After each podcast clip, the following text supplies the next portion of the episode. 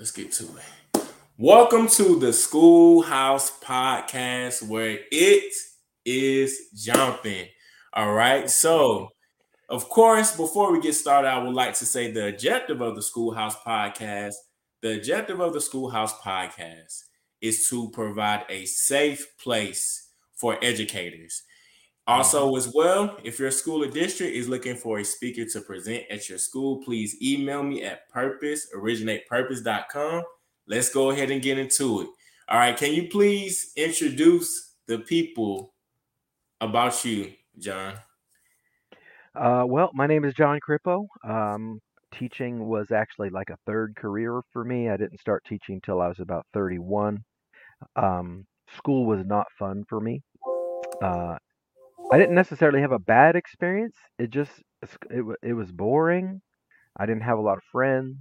Uh, I was kind of an outsider, and so for me, uh, teaching is really about trying to create an environment where kids can be their best selves.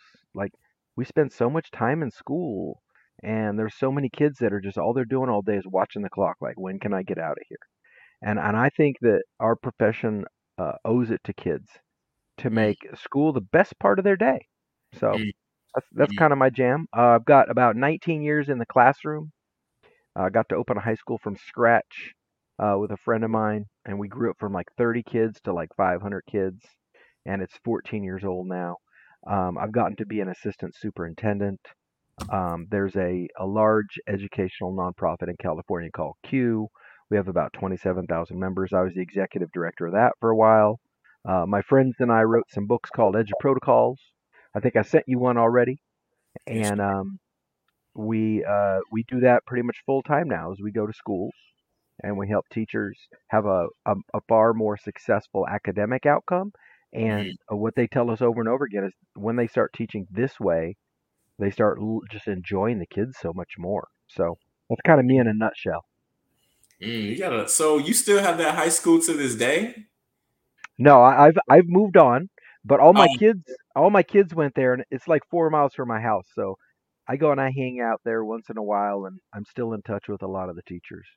got you, got you, got you. Okay, sounds They good. they keep Sounds trying to recruit me to be a D line coach every year, and I told them I'd love to, but I just my schedule doesn't. It, it's my schedule. I'd be flaking out from practice all the time, and that's not good. Not good modeling for the guys. Oh, so you you familiar with you familiar with this you familiar with football as Oh yeah, I, I was D one, buddy.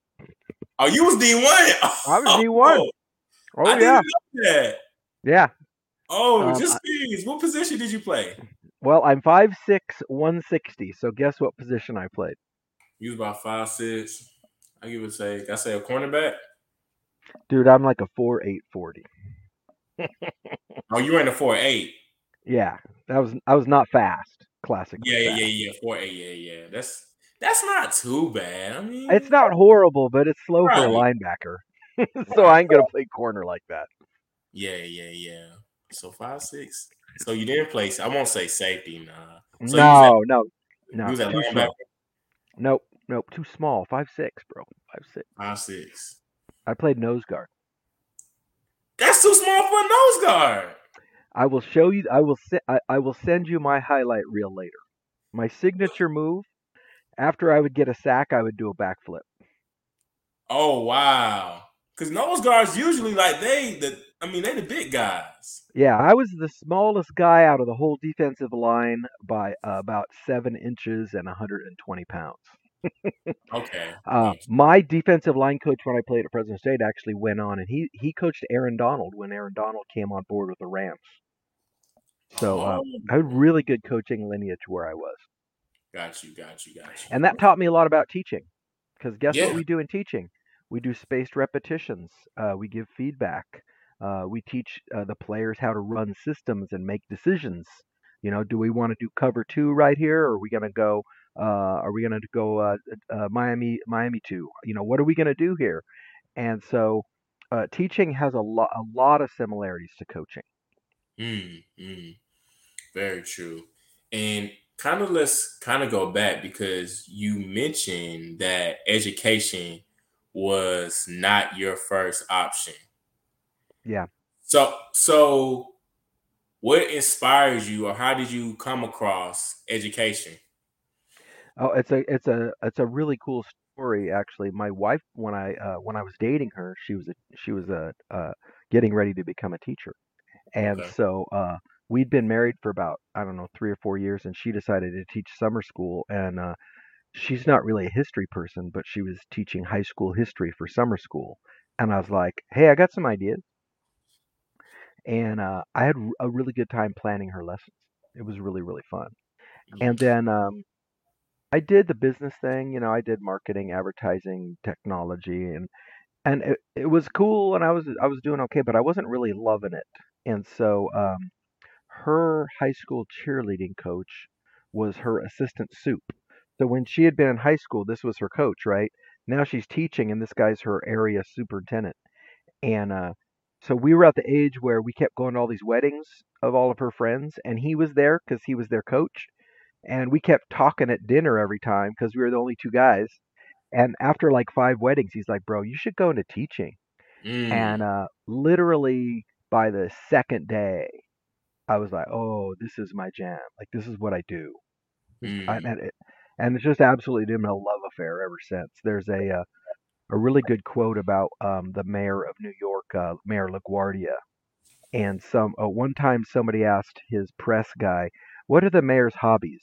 And uh, his press secretary said, "The mayor's hobby is his work." And I was like, "Oh, that's what it feels like when I'm mm. teaching. Like nobody makes me go to school to teach. I love it. I love working with kids. I love working with teachers." So Wow. um, it's pr- kind of a cool switch because I I think uh, it's a big benefit for me because I I was never above a 3.0 student except for my last two years of college. So I'm like a 2.9 every year. Like every report card says if Jon would apply himself, he would get A's. You know, if Mm, Jon would pay more attention, like every report card. And mm, so I know what it's like to be that guy who's just waiting to get out of class. And then um, I've also worked on the outside of teaching. And I'm going to tell you what, oh, for any teachers that are listening, teaching is a hard job. But I got I got news for you guys if you've never worked in teach in say anything but teaching. Every job is hard. Mm. And and it's like I have a friend uh, that I met. He was one of the kids' parents um, at the high school that we started. And it's kind of cool. He's a general now. Like when I met him, he was a major. Now he's a general. So I know a general. That's kind of weird. Um, but he told me this saying one time. He said, "Jon, pain is mandatory. Misery is optional." Break that down And that for that blew my mind because I was like, "You're right. There's nothing I can do to make teaching easy. You've got 30 human souls in your class. You're up Saturday night wondering about this kid and thinking about that kid and trying to figure out how you're going to get through to these two kids and and and did they make it home from the the field trip with the, or the football game? You know, you're you're carrying all those personalities and there's all the pressure of state testing and then you got to figure out how to make your stuff fit with the district there's all that stuff going on but it doesn't have to be miserable it's Mm. always going to be hard or here's an even easier analogy dre running think of runners running hurts Yeah. but but they're willing to trade the pain for the payoff right Mm. and you don't see a lot of people who are runners that say i freaking hate running because they they see the trade-off there. So I think it's really important for teachers to understand that paradox between pain and misery. Mm. I like how you put that. So, how was it? How was it for your um how was that transition because you said you were in marketing in business. So, how was that transition going into your first year teaching? What was the experience like for you? Oh yeah, and you're gonna love this too. So uh, my first day of teaching was April Fool's. So my teacher's credential says April one. April- Um, April one, April Fool's. So Right. um, it was it was um, I was probably like everybody's. It was kind of a whirlwind. There's there's all these terms coming at you, like oh, we got to have an SST, we, we got to meet to the SSC, and we got Title One, we got to we got a sped meeting and we got to talk to the ELs. You know, there's all that vocabulary is coming at me. And um that was that was wild. That was wild. What I did I think that was kind of smart though was and, and this is Dre, this is how green I was.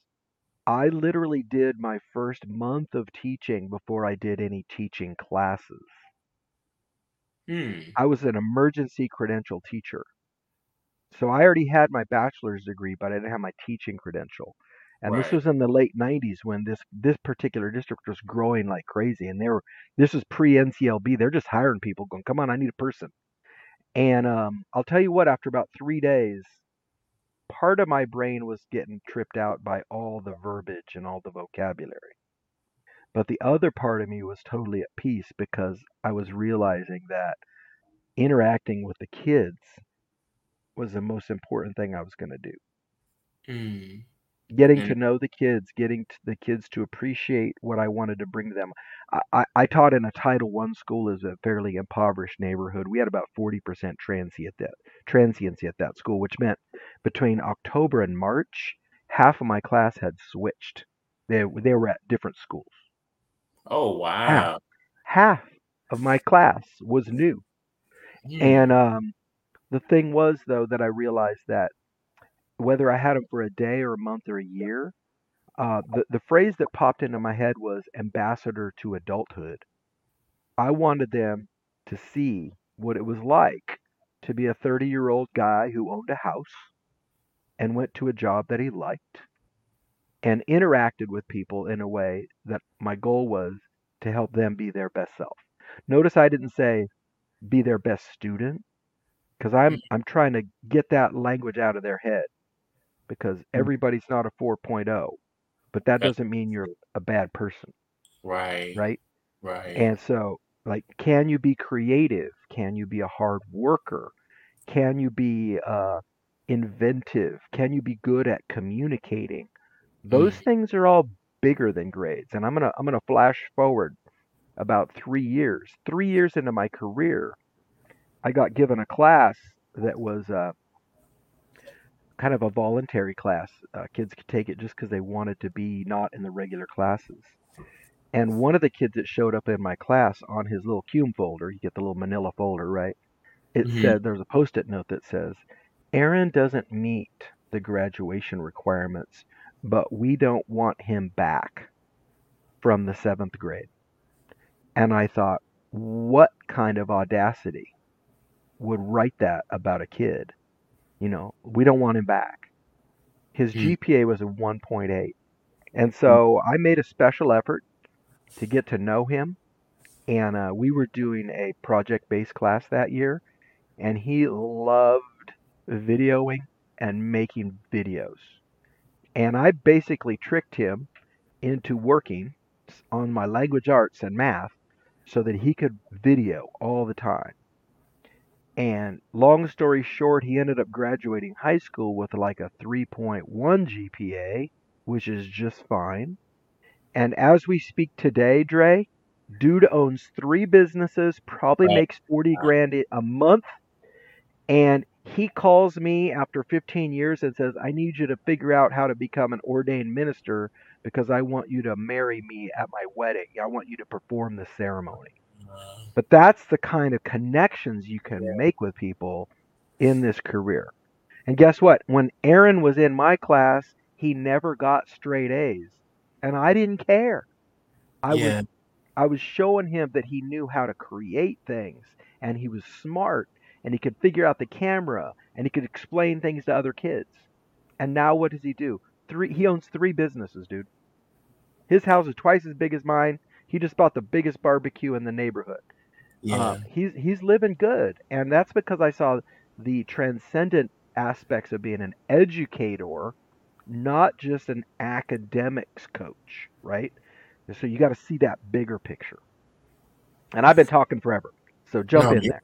You're fine, man. I mean, I think, and it it, it kind of reflects back. You know, when you mention his story, it just reminds me of the type of student I was and how a lot of things changed for me because it was people from church that just so happened to be educators, Mm-hmm. it wasn't like the whole like them because they will come and tutor me. But Right. what helped me to see like a difference is I just felt loved because they were present and they were The there. way they the way they treated you was more important than the academic outcome, right? right, right, And then paradoxically, the more you cared about them, the academics get better. And it's a That true. complex it's a complex human reaction. And Mm, it's not as easy as standing in front of the class and making kids be quiet while you talk and then making turn in worksheets and then telling them they're bad at it. It mm. turns out that's not a super effective technique. And So frankly, it's not that much fun to be that guy doing it either. What's what's the fun right, right. And let's talk about some of those techniques, man. So you said that technique in particular, getting kids to be quiet while the teacher is talking. Why? Well, one, let's start off with the first one. Why is that not effective? Why do you think that's not effective? Um, if you want to cut it down to the essence of it, uh, the reason it's not effective is because talking doesn't give you a skill. Or I should say, listening doesn't give you a skill. So, like, let's use, just use Etsy or um, Pinterest or YouTube. Okay. You watch a video on how to weld. Are you now a welder? No. No. You know where to start. You know where to start. You're like, oh, I need this and I need this. Is your first weld good? It is not. if you watch a thing about building a chicken coop, for example, do you think your first chicken coop is awesome? Probably not. So take this into the classroom. I'm going to tell you about something, Hmm. and then you're going to answer a Scantron about it to prove that you listened. But what did you learn about summarizing? Mm, What did you learn about taking a bias or a perspective? What did Mm. you learn about annotating? What did you learn about citing your source? What did you learn about visually reconstructing what you learned? Nothing. All you can do is color in bubbles. mm, So, in a classroom where kids just answer questions all day, they don't gain any skills. And when mm, they do it day after day, they know they don't have any skills. Yeah. They can't articulate it because they're kids. But let Mm. me put it this way if I took a bunch of adults and put them in a room and talked to them about cooking every day for six hours, but we never cooked, how long before the adults would quit my class? I don't think it'll probably if you if you just like be about talk- three days. right. All I'm doing is talking about food. We never taste food. We never make food. Is and we don't talk about food. I tell you about food. That's boring. That that's yeah yeah. Yeah, take a gardening class where we start off by doing a word search about gardening. How long are you gonna stay in that class, dude? Probably a very short period of time. Let's take a beer tasting class, and then we watch a video and fill in a, a word search about beer. How long are you gonna stay in that class? Probably You're not gonna in that class very long. No, no. But kids are defenseless. They don't understand how Mm, to explain what it feels like to be that kid. mm. And so, I mean, I think so. I well, I think that I like that perspective because I can see like why, like I know for me, like why school was boring and why I used to fall asleep a lot because it was just a lecture. And to this day, even when I'm in college, sometimes it's hard for me to stay awake. Hearing Mhm. somebody just talk for an hour and 30 minutes is hard. and so even okay, let's okay, so what are some healthy techniques Mhm. during this time in this pandemic? Because I mean, what if school say schools go back virtual? So what are some techniques you you know from your experience that teachers can use to have students' attention rate at a higher level? Um, I think that uh, the ones we talk about in Edge protocols, they they work virtually or locally. Okay. So because good pedagogy is always good pedagogy, and remember our jam is getting kids to do more work. So have you heard of Kahoot at all? Have you got that Who- far into teaching? Yeah. Well, see, I work at an after school program, so we do Okay. use So um, you take there's actually tools I prefer more than Kahoot, but visualize this. In one classroom, I hand out a bunch of timed math tests, you know, four times zero, six times two, eh, six times three. I hand those out on paper and I uh, tell you guys that you got to be done in three minutes or you don't pass. And then we just do it every day and you never get a grade. Mm. Is that good? No, it's not effective. No. No. So what if I have a tool like Blooket or Gimkit? I'll put a I'll put the link in the chat. Um, what if I have a, a tool like Blooket or Gimkit where kids can actually play a game and get immediate feedback on their math facts? Does that sound pretty good? Yeah, that does. That does. And then they can get points in the game so they can buy stuff so they can have cool stuff to talk about at recess that their friends don't have. How does that sound? That sounds really good.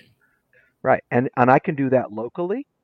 We can do that face to face or we can do it remotely, right? So um, this pedagogical approach, we call it the fast and the curious because I don't teach the kids anything. So check this out, Dre. Last year, not last year, but the year before, I went back to teaching in the classroom full time.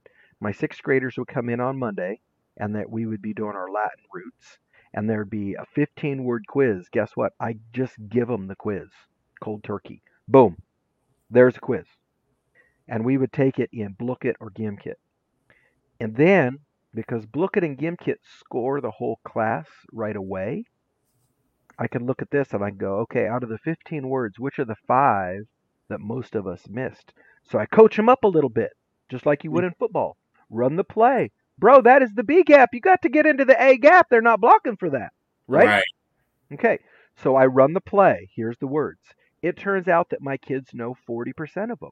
That means I've only got 60% left to teach. I don't have to teach 100%. I only got to teach 60. So I Mhm. show them four or five words that they struggled at, and then boom, we take the test right ag- again. We will get 20 points of growth every day like that. Kids are literally laughing and cheering. And if I said, Do you want to play again? they would say, Oh, yeah. So we go like four minutes, coach them, four minutes out of there. Dre, guess what we're doing tomorrow? Uh, going over the lesson. Same thing. Same thing. We're going to do the same thing tomorrow. There is no lesson. Wait, so hold on, hold on. Guess what we're going to do Wednesday, Trey? Guess what we're going to do Wednesday? Same thing. I've Guess what we're going to do Thursday? Guess what we're going to do Thursday? Same thing. Guess what the class average is by Thursday, Dre? 94%. Boom. What do I have to correct? How much homework is lost? What's my Mm. prep every day? Nothing. And I'm not even making the tests. I'm just going on Blooket and I'm searching for the Latin roots I need. The tests are already there. I'm just stealing them. I'm just straight up hijacking them. Whoa. Seemed like No you just. crossword. No word search. No packet. No, no. And remember this? You're young enough to remember a teacher walking around going, the next spelling word is collaborate. The next spelling word is. col-" I don't even do that. We're just going to rep it out. What do you do at the beginning of every football practice? You run around the cones, right? right. Yeah. Because you're going to build muscle memory to make the right reactions. You are going to run around the cones all year, but you're Mm. going to get faster. And the Mm. and the game that you play around the cones gets fancier. If you're a Right. DB, what are you going to do every day? Tip drill. Every day you're going to do tip drill. You know why? In the game, one time a guy's going to tip the ball and you got to have the right reactions. Right. How often do we practice tip drill? Every day. How often do we practice our back pedal? Every day. So this is one layer in my classroom. Okay, so the first layer, and we call it the fast and curious, it's in the book there. I'm just going to rep out stuff like math facts, geometric shapes, key terms, Latin roots, any of that memorizing stuff, it gets done that way. I'm going to let you hmm. respond now. No, it's because, and what you're saying is some pretty cool stuff because I've never heard teachers take that approach before. So when you when you do that, there's a question that did come to my mind. How effective is that when you have students because you might get students that are at different um different levels, academically. Mm-hmm. Yeah. So how do you mm-hmm. do you just still use that strategy or when you or yeah. you see a link? Okay. There's I have two answers for you. One answer okay. is guess who had the highest score on my semester final? My one sped student destroyed the whole class. Wow. Mm. And I had some gamers in my class. I couldn't beat them, and he beat them. I'm the teacher, and they were faster than me. And he beat right. them all. And he's a sped guy. I had tapped into his Minecraft brain. Mm. So mm. He, he's a sped kid who's nonverbal. But when I show him Latin roots in that context, he's gone. Now, the other way to do it, a teacher showed me, is I can have two games going on. Check it out, Dre. Ready? Over here, we have a game of Blooket or Gimkit that's entry level. Play this game till you get 85%. Once you get 85%, I'll put you in the championship round. That's for everybody that's got over 85%. This one's harder. This one's easier. Differentiation. Boom. Wow. So, what do you say to so for first year teachers, you know, aspiring educators, somebody like myself? So, lesson planning is not really necessary. No, no, that's the whole idea of protocols. Think about it like football practice. Once the packages are in, we go like this. Let's say I'm the head coach. Okay, guys, this week we're going to play 40 package, but with the team we're playing, they're a option team, so we're going to make these adjustments. Right. Next week we're playing a team that's run and gun, so we're still going to be in the 40, but we're going to make these adjustments. Right? Mm-hmm. You don't tear the whole team down every week. No, you, you don't. Adjust. Yes. So in my world, I just say, okay, we're studying right now. We're studying nouns and verbs. Here's a game that'll teach you nouns and verbs because I am not going to stand here and mansplain nouns and verbs to you. I'm not doing that. Right. You don't want to hear it. I don't want to talk about it. Get in the game. and when the class average is 95%, we will move on. Wow. That's impressive. And, and, yeah. and how did you, because just like I, I know in college, it's more of a traditional way of teaching, at least from what I've experienced. So how did you stumble across these these different strategies? Are they just from trial and error or Yeah. It's just a pure accident, bro, cuz I was uh, in literally probably I think it was 2000, year 2000. What were you doing in the year 2000? Uh probably still crawling around or on a bicycle probably. So in in the year 2000 I'm doing my Latin roots quizzes with my kids and I realize, "Oh my god, they never get better." Mm. The kids who get A's get A's. The kids who get D's get D's. Right. And nobody gets better. Mm. So I said, how can we bust this up? How can we change that outcome? So this is how I did it. One week the kids came in. First day of school, I mean first day of class, the test is on their desk and they're like, "Hey, it's Monday. Why do we have the test?" I go, "Just shut up and take the test, bro." So we take the test and then we correct. And then uh, I go turn them in because I, te- I teach my kids how to self correct. And so uh, Tuesday, they walk in, they're like, Whoa, we did this yesterday. I go, Good, get a better score than yesterday. Mm. And we had identified uh, that was the final quiz for the quarter. So there were 40 words, but we found that there were 15 that most of us missed. Mm. Not everybody. Right. Uh, here's my ma- here's the math behind this, Dre if that class average score is 30 out of 45, and most of us miss the same 15, what if I can get everybody to get six more? Mm. What's going to happen? So they've already got 30. They don't need to get 30 again. They need to add six more. So basically, on paper, we did the test Monday, we did the test Tuesday, we did the test Wednesday, we did the test Thursday And on Thursday, nobody got less than an 85%. And I said, this is a thing. Wow. The problem was it was paper based, so it was kind of clunky, right? It's a lot of paper, a lot of photos, copies, stapling, and all that business.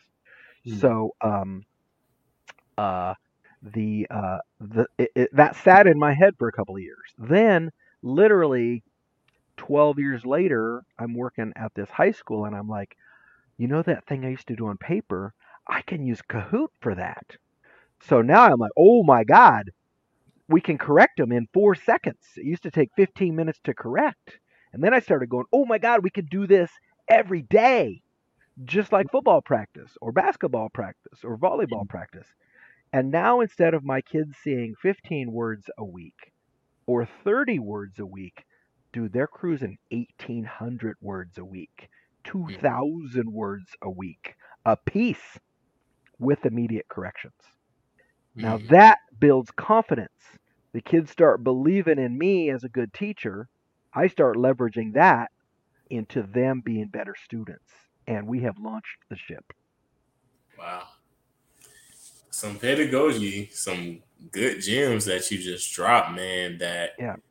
That some educators can really take away and can implement like tomorrow. Well, you know, school starts in August, but you get the flow, the drift of, of everything that's going on right now. Um Yep. that's some pretty Now- good stuff. It's super important to know this. That's just the memorizing level. That is not going to win you a game. Mm, Nobody says our Oklahoma drills are so good that we're going to beat you because right. you got to run the whole game. yeah, Have you right. ever seen guy? You've seen guys in Oklahoma drills that never start, right? They do great in the Oklahoma drill, but they don't they don't play Yeah. the whole game. Yeah. Oh, look at uh, you know hardhead Mike knocked him over again. Well, he ain't ever going to play because that's all he could do, right? So Yeah. so now now we got to move on to more individualized strategies. So another one that we like that's a classic is the Frayer model. What you'll see a lot of teachers do is they'll say, "Here's your spelling words. Write them in sentences." Why are we writing them in sentences? We're writing them in sentences to see if we can have the kids understand them better, Mm, right? And it turns out that that's a wildly ineffective model. So what we like to use was invented by a nice old lady up in um, um, Madison, Wisconsin, in the late '60s, and it's called a Frayer model. F R A Y E R. And basically, you put one word in the middle, and then you put this definition, characteristics, examples, non-examples. Now that's kind of boring on paper. But when a kid's got a Chromebook or an iPad, that's a party because you can Google the definition. You can look up the characteristics. You can put pictures of the examples, non-examples. mm, So what now what I'm going to do in my classes, I'm going to do like this. Monday and Tuesday, we use Blooket or Gimkit using that fast and curious model, and I now know what words they don't know. On Wednesday, we frayer them up to start locking them in. mm, mm. Thursday, we come back and we hit the fast and curious again. Scores are popping. Hmm. Good stuff, man. Good stuff. Good stuff. Good stuff. Yeah, I appreciate I appreciate you sharing that. So in in during your instruction, is there a way that you have heard about students using their cell phones during their academic learning and making it interesting for them? Heck yeah. In fact, uh, here's the thing most people that say that cell phones are a distraction are the people who just want kids to sit and listen to them talk. Well, of course, it's a distraction. Kids in my class are moving so fast, they literally don't have time to get their cell phone out. Because everything's like four minutes for this, six minutes for this, eight minutes for this, nine minutes for this, four minutes for this. And I'm constantly walking around the classroom. How you doing? How you doing? That's not right. Go back and fix that one. How does a football coach do it? Does a football coach stand over on the sideline, all the guys over there, and he talks to them? No, he's in No. the huddle. Get your ass going, man. Get your... okay. You got to hook that guy. You got to knock him over. You got to get going. Let's go. Let's go. Let's go. Let's go. Now, I don't want to make it sound like my class is hyper, but a regular classroom would be like a old school Ohio State I longest huddle possible, run the clock. Right. My classroom is no huddle like Oregon. We're going to out tempo the opposition. So kids are turning things in, finishing things, getting grades, turning things in, finishing things, getting grades. It's up tempo. And a lot of teachers are scared of that because they fear that when they go up tempo, they're going to have more to grade. If I Hmm. do four papers per class instead of one paper per class, how does Saturday look? Hmm. It looks ugly. Yeah. Yeah. So the easiest way to teach is to stand in front of kids and tell them cool stories and get them to smile and laugh and then clip them down if they don't listen, call their mama if they don't listen, and take their recess if they don't listen. And then at the very end, say, You got 10 minutes to do this worksheet, and if you don't do it now, you're going to take it home. And 10 year old John and Dre are in the back going, I ain't doing it now, and I ain't doing it at home. So who cares? Am I wrong? no, you're not. you are Like, not. Did you just actually tell me I can talk now and take it home? You said that? I'm not doing it at all. And then guess what happens? At at that parent conference, which happens around Halloween, the teacher's like, Well, John hasn't done 43 assignments. Hmm. No crap. so have I learned anything? I have not. So in my class, I'm eyeballing everything in real time. Wow. Wow. And I'm okay with you doing it wrong as long as you work. Mm. Mm. Mm. So imagine me calling your mom after the first day of school going, Hey, Dre was pretty cool today, but here's the thing. We played this blank game, game called Blooket. The class on average answered 43 questions. Dre only answered six. Mm. Can you talk to him about just working? I will get him there academically, but th- my brother has got to start repping or it's going to be a long year. Mm. Mm. And I'm going to make that call the first day of school. And then mom's like, Dre, just get that get in there. Just do it. Corippo's cool. I can tell. Boom. Now we're gone. The Mm. biggest mistake I see young teachers make is they wait until parent conferences to tell the parents what's wrong with their kids. Mm. And the kids are already telling the parents what's wrong with the teacher. You're going to lose. Shoot, by the 1st You're week of gonna lose. school. Boom. first- They're going home. They're saying, "Oh, he don't help me. He just says Google it. He doesn't help me. He doesn't do nothing. Oh yeah. He just stands up there and talks." And the mom's like, "Bro, he called me three times this week. It seems like he it seems like he wants to help." So you got to break that part down. You got to Mm. break that part down. And then you know what? Sometimes there's parents. I had parents last uh, my last class. I didn't talk to them all year. That's fine too because now I know that that kid's mine. I got to get him there. I so I can't threaten him with anything because he don't care. He doesn't have anything going on at home. Yeah. I got to build something now, which is a totally different game. And you see again, you see football coaches do this everywhere. Football Mm. coaches don't call moms and dads. They build relationships. Right? Can you imagine this? Hey, your son, the center, he didn't run laps a day. Can you can you punish him this weekend? No football coach is going to do that. no. Can you imagine? The mom's like, "You're the coach. You do your job." So when I can get a parent to come on board, I'm going to do that. Mm. Most of the time, those parents are having the same struggles I am. Not Yeah. always. That's very true. I will literally tell the parent, "How does he respond when you say it's time to do the dishes? Hmm. Does he do them right away? does he Right. give you any pushback?" And the mom's like, "Oh no, no, no, no. The dishes are every night." And I go, "Okay, I'm having the same problem. Let's work on this together." Yeah. Because the thing is, I don't care if you're living with your mom or by yourself. The dishes don't stop, bro. You got to get to peace with that. You're Mm. going to do the dishes till you get rich. You're going to do the dishes every day. So we got to figure out how to make that into a peaceful activity. Mm. And and and I like what you said about the parents' relationship because you know I know sometimes I've heard teachers and me just you know just being a student in school that you know teachers would will say hey you know if you don't do this right or if you don't do this then you know I'll, I'll call your mom and dad like more like a disciplinary system I Mhm. guess but Oh yeah. I don't tell them I'm calling their mom. I literally start texting mom. Like I'm like, uh, hey, hang on, hang on a second. And they go, what are you doing? I'm texting Mhm. mom. Oh wow. I don't ask permission. It's not gonna be the end of the day. I literally did this one time, Dre. I had a kid who was like super lazy but super smart. And so I said, okay, guys, we got to write this quick essay, three paragraphs, ready, go. And I walk by and I take my phone. I go, snap. I take Oh, a picture of his, I take a oh. picture of his paper. Oh wow. You I start walking. It, I start walking. He goes, "Whoa, hey, what, what are you doing? What are you doing? I go, oh, I'm gonna make a Venn diagram of how your essay looks five minutes from now, and then I'm gonna show your mom what you don't do all day. and he's like, okay, okay, okay, okay, I'll write it. I'll write it. So I'm not waiting until tonight. yeah. Mom's got a cell phone. Mom and I are real time. Yeah. Yeah. But it's Yeah. not always, and, and I want to point this out too. It's not always about busting people's chops or you know getting in their grill or whatever. I had a girl last year. I looked up at the end of the first day of class. She had used up my whole box of Kleenex. Wow. Now, in a lot of classes, if you use up a whole box of Kleenex the first day, you're going to get talking to. But I Mm. went over and I go, "Hey, Steph, what's up? With, what's up with the Kleenex? This is weird." She goes, "Oh, it's going to be like this all year. I got allergies, and I'm just a leaky bucket."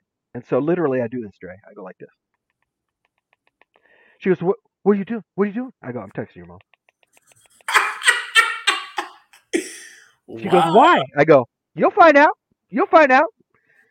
And Mm. I lived in a little bit more of an affluent area. Guess what happened two hours later? what happened? uh, Stephanie, you got a box to pick up in the office? She goes, uh, what? I go, you got a box to pick up in the office. So she goes to the office. She comes in with this big smile. You know what she has? A Costco sized case of Kleenex. oh wow. And I go, I texted your mom. You're never going to run out of Kleenex again in my class. Mm. Mm. Mm. What do you think the buy in is with her? What the um the What do you think the, connection is? What do you think the trust is in, at this point? I She'll do whatever I say, bro. Yeah, yeah. She'll do whatever I say. How do you think the mom feels right now? She feels she feels pretty comfortable. This is the fourth day of school, second day of school. She's like, oh man, that Corippo guy's on it. He knows my kid. Yeah, yeah. And most teachers will tell you they are too busy for Yeah. that kind of support. Dude, you can't be too busy for that. That's what you do. You Yeah. can't be. That's a. Uh, and and here's the best part, Dre. What are the other kids observing happening between Stephanie and I? They see that you really care. They see like a Marriott, a JW Marriott level of customer service. Yeah. And there's there's even another part to the story. Guess what happens? So I look over, she's got her brand new box. Oh my god, she's building another Mount Everest of Kleenex. How are most teachers going to deal with that? Stephanie, you need to throw those away. Stephanie, you need to right? They would make it her problem. You know what I did? I didn't Mhm. say a word. Mm. I just walked over and I put the trash can right by her desk. And then I Mhm. kept going. Mm. And she could just go I'm not going to make that a thing. Are you kidding me right now? But what I'm trying to share with you as an aspiring teacher is that was a golden moment to show the kids what my soul looked like as a person. Yeah. Yeah. And I guarantee you, in my early days of teaching, I'd have been like, Stephanie, you can't be using up all the Kleenex. That's not fair. Dude, she needed all the Kleenex. Yeah. Stephanie, you need to throw those away. That's a bad habit to stack those up.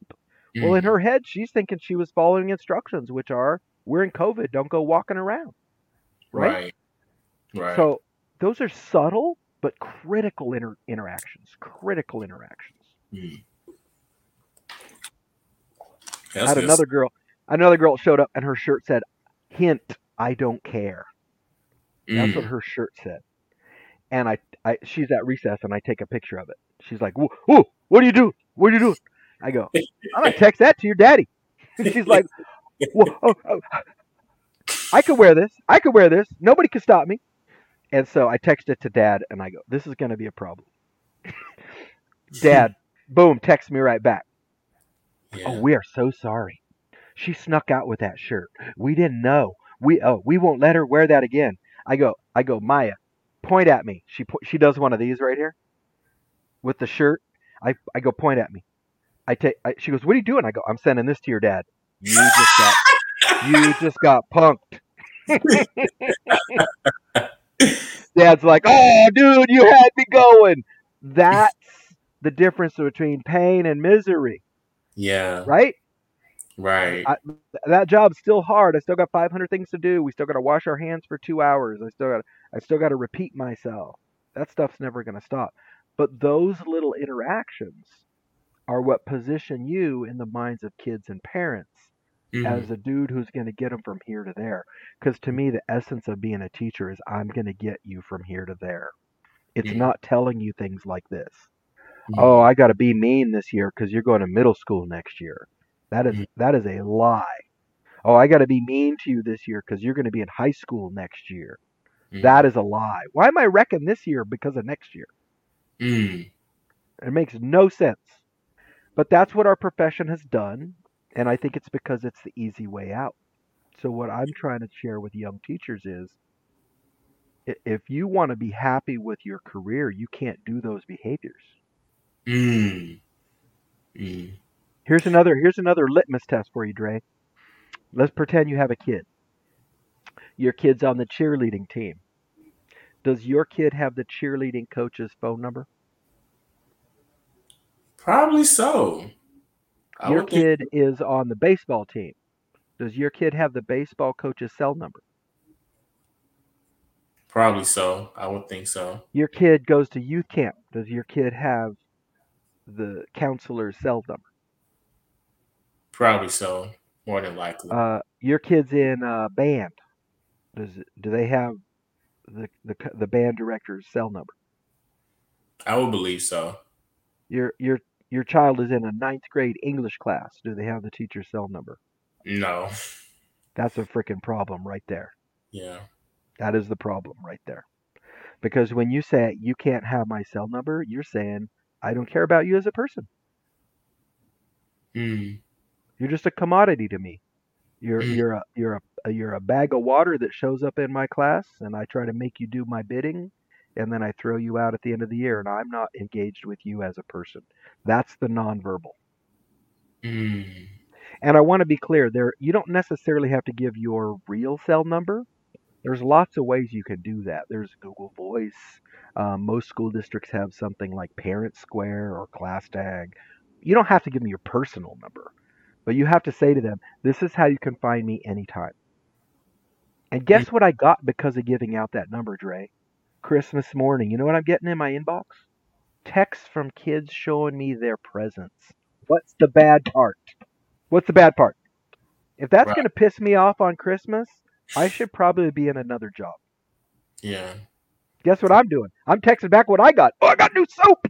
Dads get soap. They don't get good stuff. Right, right, right. Most definitely. And I think we're we're moving towards wrapping up here. I'm not rushing you. No, you're good. You're good. I'm going to tell you another thing I did. I had been teaching in the classroom for 18 years or so. I Right. went back after having been a principal and an assistant superintendent, right?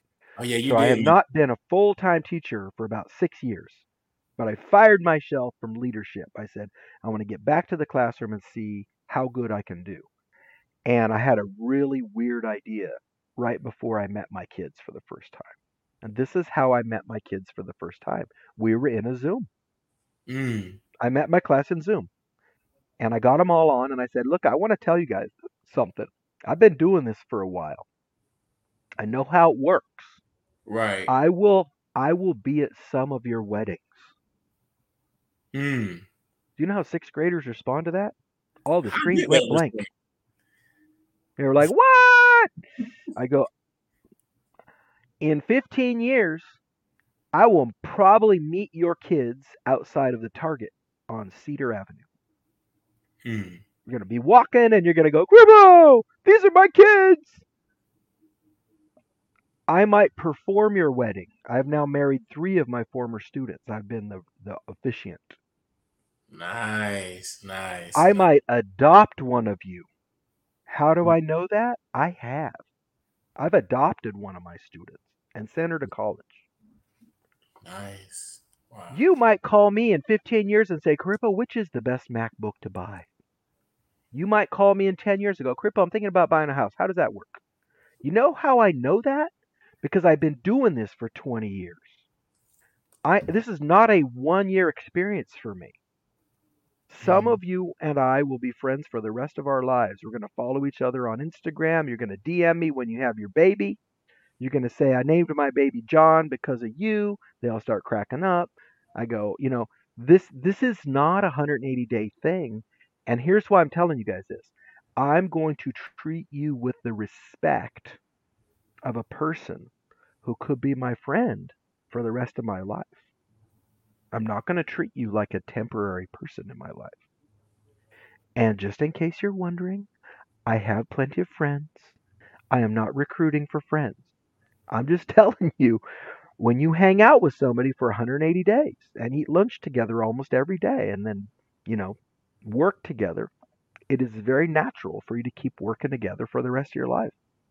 Mhm. And during that year, I had two of my former students show up as subs. Mm. Uh, and I, I'm like, oh, this kid was in my class eight years ago. Look who's here. I go, you guys, and they're like, oh, it's true. And it really changed the perspective of how the kids interacted with me because I'm positioning myself. I don't know if you're a Lord of the Rings guy at all, but I'm positioning myself as Gandalf. Like, I'm here. Mm. It's, my support for you won't end on the last day of school. You're not a temporary situation. And I think if teachers thought in those terms more often, I think it would really make a difference in how their classes behaved. Right. Most definitely. No, and that's that's some good stuff you shared, man. And like you said, we're definitely uh about to start wrapping things up. But before we do, of course, I always like to ask my guests, where do you see yourself in the next five years? Um, well, for me, I'm going to just like what I do now is uh, professionally full time. I'm supporting schools. So what I'd like to do for the next five years is to work with as many schools as I can, trying to share those kinds of techniques, the EduProtocol stuff, because I think that um, the amount of time that we spend in school, we're not getting a good trade off for that. Mm. Like if if we spent, imagine how good we'd be at football if we played six hours a day, 180 days a year. How good we would be at football or bowling or volleyball, and yet we are not getting better at school.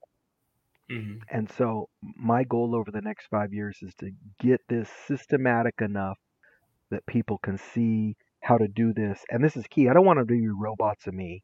The biggest thing about teaching is you got to be you. Uh, you if you imitate me, it's not going to go well. If I imitate you, it's not going to go well. But taking these basic concepts, I guess it'd be kind of like being a cook, right? Your mom and your grandma, or your mom and your aunt, they might cook very differently. They could Mhm. both be great cooks, but they cook their things. Like maybe my aunt is really good at like big dinners, and maybe my mom is really good at cakes and pastries. That's cool. Do your thing. Nobody's gonna get mad because you brought cinnamon rolls for dinner. Nobody's ever gonna complain, Right. right? But but they both understand that the food has to be fresh, cold, or hot and delicious. They aren't Mhm. gonna bring you old food. They aren't gonna bring you canned food. They're not going to dump out the beans in a bucket and then heat them up and go, I hope you like dinner. And, and so I'm trying to get people off of that idea that teaching is just handing out curriculum. Teaching is a human experience. It's an interaction and a relationship between you and the kids. And I don't, have you ever seen the old movie? It's an old movie now. Uh, Joe Dirt. Have you No, I haven't movie? seen that. Oh, okay. If you, if you got some time to kill, Joe Dirt uh, is hilarious. But there's a scene in the movie where he's out in the desert and he meets an Indian guy, and the Indian guy has a fireworks uh, warehouse. He's got a side, uh, you know, next to the store. He sell next to the highway. He sells fireworks, and Joe Dirt comes up to him and he says, and it's Joe Dirt's kind of a, a southern guy. And he goes, uh, "What kind of fireworks you got, man?" And the, and the Indian guy goes, "Snakes and sparklers." Mm. And Joe Dirt goes, Where's the screaming Mimis? Where's the Husker Doos? Where's the Rotter Bottle Rockets? Where's the Screamers? Where's the Whistling Pete's? And he lists off about 47 ton of, of fireworks. Why don't you have any of those, man? And the Indian guy goes, Because this is what I like. And Joe Dirt goes, Well, that's the problem right there. It's Mm. not what you like, it's what the consumer likes. Mm. And so when we get our teaching credentials, sometimes we believe that we are actually in control of our classroom. You're going to have a lot more control by serving the kids and understanding the kids and relating to the kids. Because a lot of teachers, and I, I would love to hear your reaction to this, teachers confuse control with suppression. Mm. See, I have great class control. Nobody talks back. Bro, that is suppression.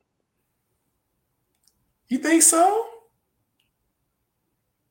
Mm. Control means that they will call me out in an appropriate way when I'm actually wrong. And I'm actually wrong at least one time a day because I'm a human person. Yeah. Hand goes up. Uh, hey, Corippo, you said read page 42. Why does it say 46 on the board? Yes, yes, good one. That's not talking back. That's keeping it real. That's real. right? And this is the kind of class I had last year. It's a long story, but I'll make it really short. My principal walked in, walked right past me, pointed at my class, and said, You guys are the worst class in school. Whoa.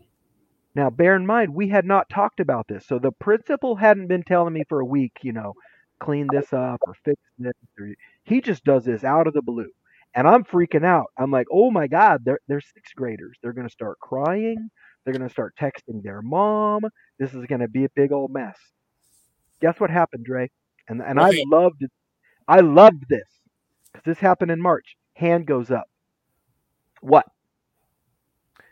A sixth grader asks the principal this question Can you give us some reasons for your opinion? Whoa. Are you serious? Mm-hmm. So, oh. And he didn't have any. He started saying stuff like, Well, you know, and oh. So he did ask the principal on the spot. on the spot, respectfully. Right. Next hand goes up. Next hand goes up. And I'm like, Oh shit, it is on. Next hand goes up. Ready? Do you have any data to support your No, opinion? no, no, no, no, Oh no. yeah. Oh yeah. Yes. Wow. Now, Wow. some teachers would have been horrified that kids were talking to the principal that way. I'm like, get him. Don't let him gaslight you.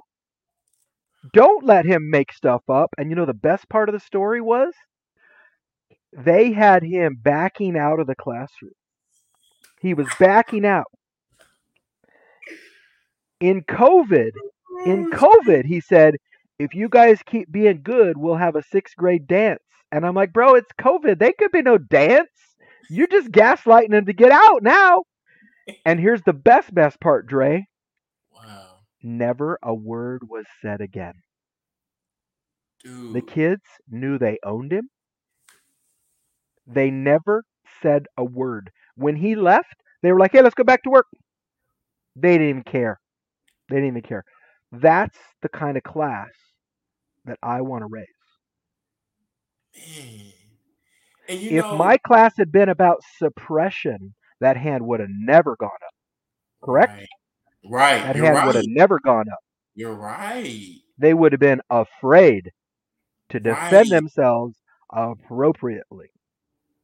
The only thing I'm mad about on that is I wish I had video, bro.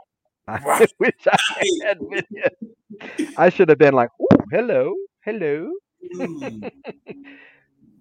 To me, is that a good way to kind of wrap it up, though? Like, No. school is not as big as educating people to be self sufficient in the world.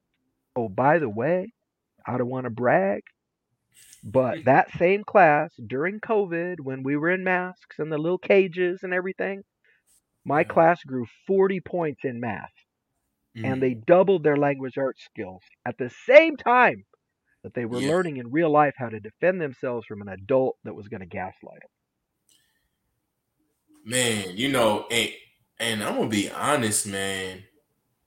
Like you sharing that has even like um just brought some things to my attention because sometimes I personally I realized when I got my first professional job, maybe about two or three years ago, maybe about two years ago, I realized I struggle with questioning authority.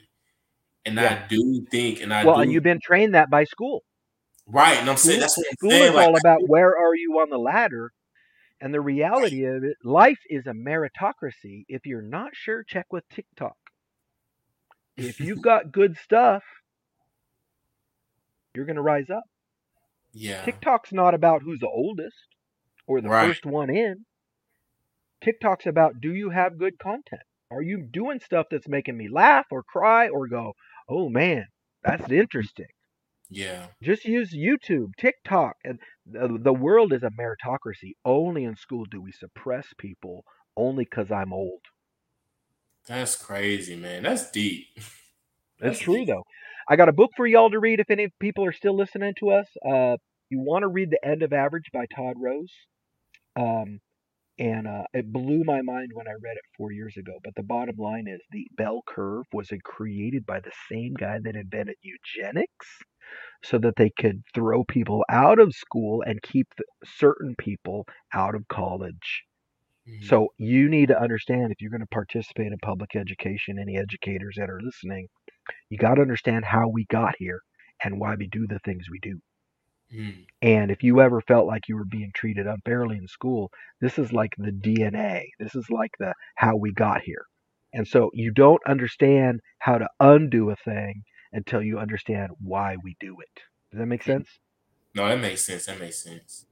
Yeah. And So where can it's, that's a really critical book to read. And then one other one, if you don't like reading whole books, there's a blog post called 17 Reasons Football is Better Than High School. Mm. And the guy goes through, he studied kids for a whole year in Northern California, and he compared the way they acted at football with the way they acted in their language arts class. And he gives you the answers about why school is not effective. Dre, that article's from two uh, from 1998, and yet we're not changing the way we do school. Think how much football's changed since 1998. If I pulled a guy out of 1998 and try to get him to play football today, it'd take him a month to get up to speed. Yeah. But I could take that same guy out of 1998 and put him in his English class. He'd be just fine. You know why? In English class, you shut up and you write the essay. Yeah. So you know those the understanding that if you're going to be an educator for the rest of your life, understand why we're broken. Otherwise, you can't escape our history. Wow. And where can the people follow you? Uh, Twitter at jcorippo, TikTok at jcorippo, uh, eduprotocols.com, jcorippo at gmail. Uh, I do free lifetime tech support. So if anybody listen to anything and they're like, "What was that book?" Email me, tweet me. I'll hook you up. And Dre, like I said, already sent you the book. What I'd like to do is come back in about a month or two and do a follow up. Now that you've kind of chewed on some of this, Yeah. let's, let's come back and and go next level because I'm still just giving you the intro level. I mean, this is like the Matrix. I mean, this goes deep. Um, Yeah. There's a lot, a lot going on and a lot to unpack. It's easy, Right. um, but I just think it's a matter of unless you know what it is you want to do, you won't know how to do it different. Right. Right. Well, thank you so much, Jon, for coming on this podcast, man. I tell you, you have challenged me in like some of Good. the, the the things that you have said that like how traditional education is and how you go about education. It's like wow, it's just it's just a fresh perspective. So thank you for thank you for coming on the Schoolhouse Podcast, and thank you so much for sharing your knowledge and wisdom today. And we definitely got to do a part two. In fact, sure. when you start doing your first year, so when you get your first classroom, let's do a series all year long. Okay, that sounds like a plan. Okay, okay. You're a popular guy, man. Get that phone. Man, on the podcast, this is my main priority. I should have put it on silent. but this is No my worries. main I'm doing this. But all right, man, sounds good. We'll definitely do a part two soon, and that sounds like a plan as well. So thank Love you so it. much. Have a man. great weekend, man. Thanks for inviting me. It's a privilege to be able to share the hard earned hard earned knowledge that I've got with young Right. educators. So I'm here to share it all. That's what I'm all about. All right, sounds good. All All right, right, man. man. See ya. See you. Welcome to the Schoolhouse Podcast office. Man, Jon drop knowledge and wisdom on a different level. I know we kind of went long winded today, but the Schoolhouse Podcast is still jumping. You know, one key takeaway that I want you all to know is that, hey, you're that educator, you know, encourage your students to be okay with question questioning authority. You know, prime example, Jon principal, his principal came into his class and said that you guys are the worst class. And they're like, why? And then they're like, okay, what's the data to show as to why we're bad? Had I been in sixth grade, I would have never asked the principal why. It was like, no, you do not question authority. You do not question older people. It was just a sign of disrespect. But no, they're human too. You know, students are human too. They can question, they can question authority. They can, you know, ask questions. So hey, look, man, it's the Schoolhouse Podcast. As always, it's jumping. Peace and out.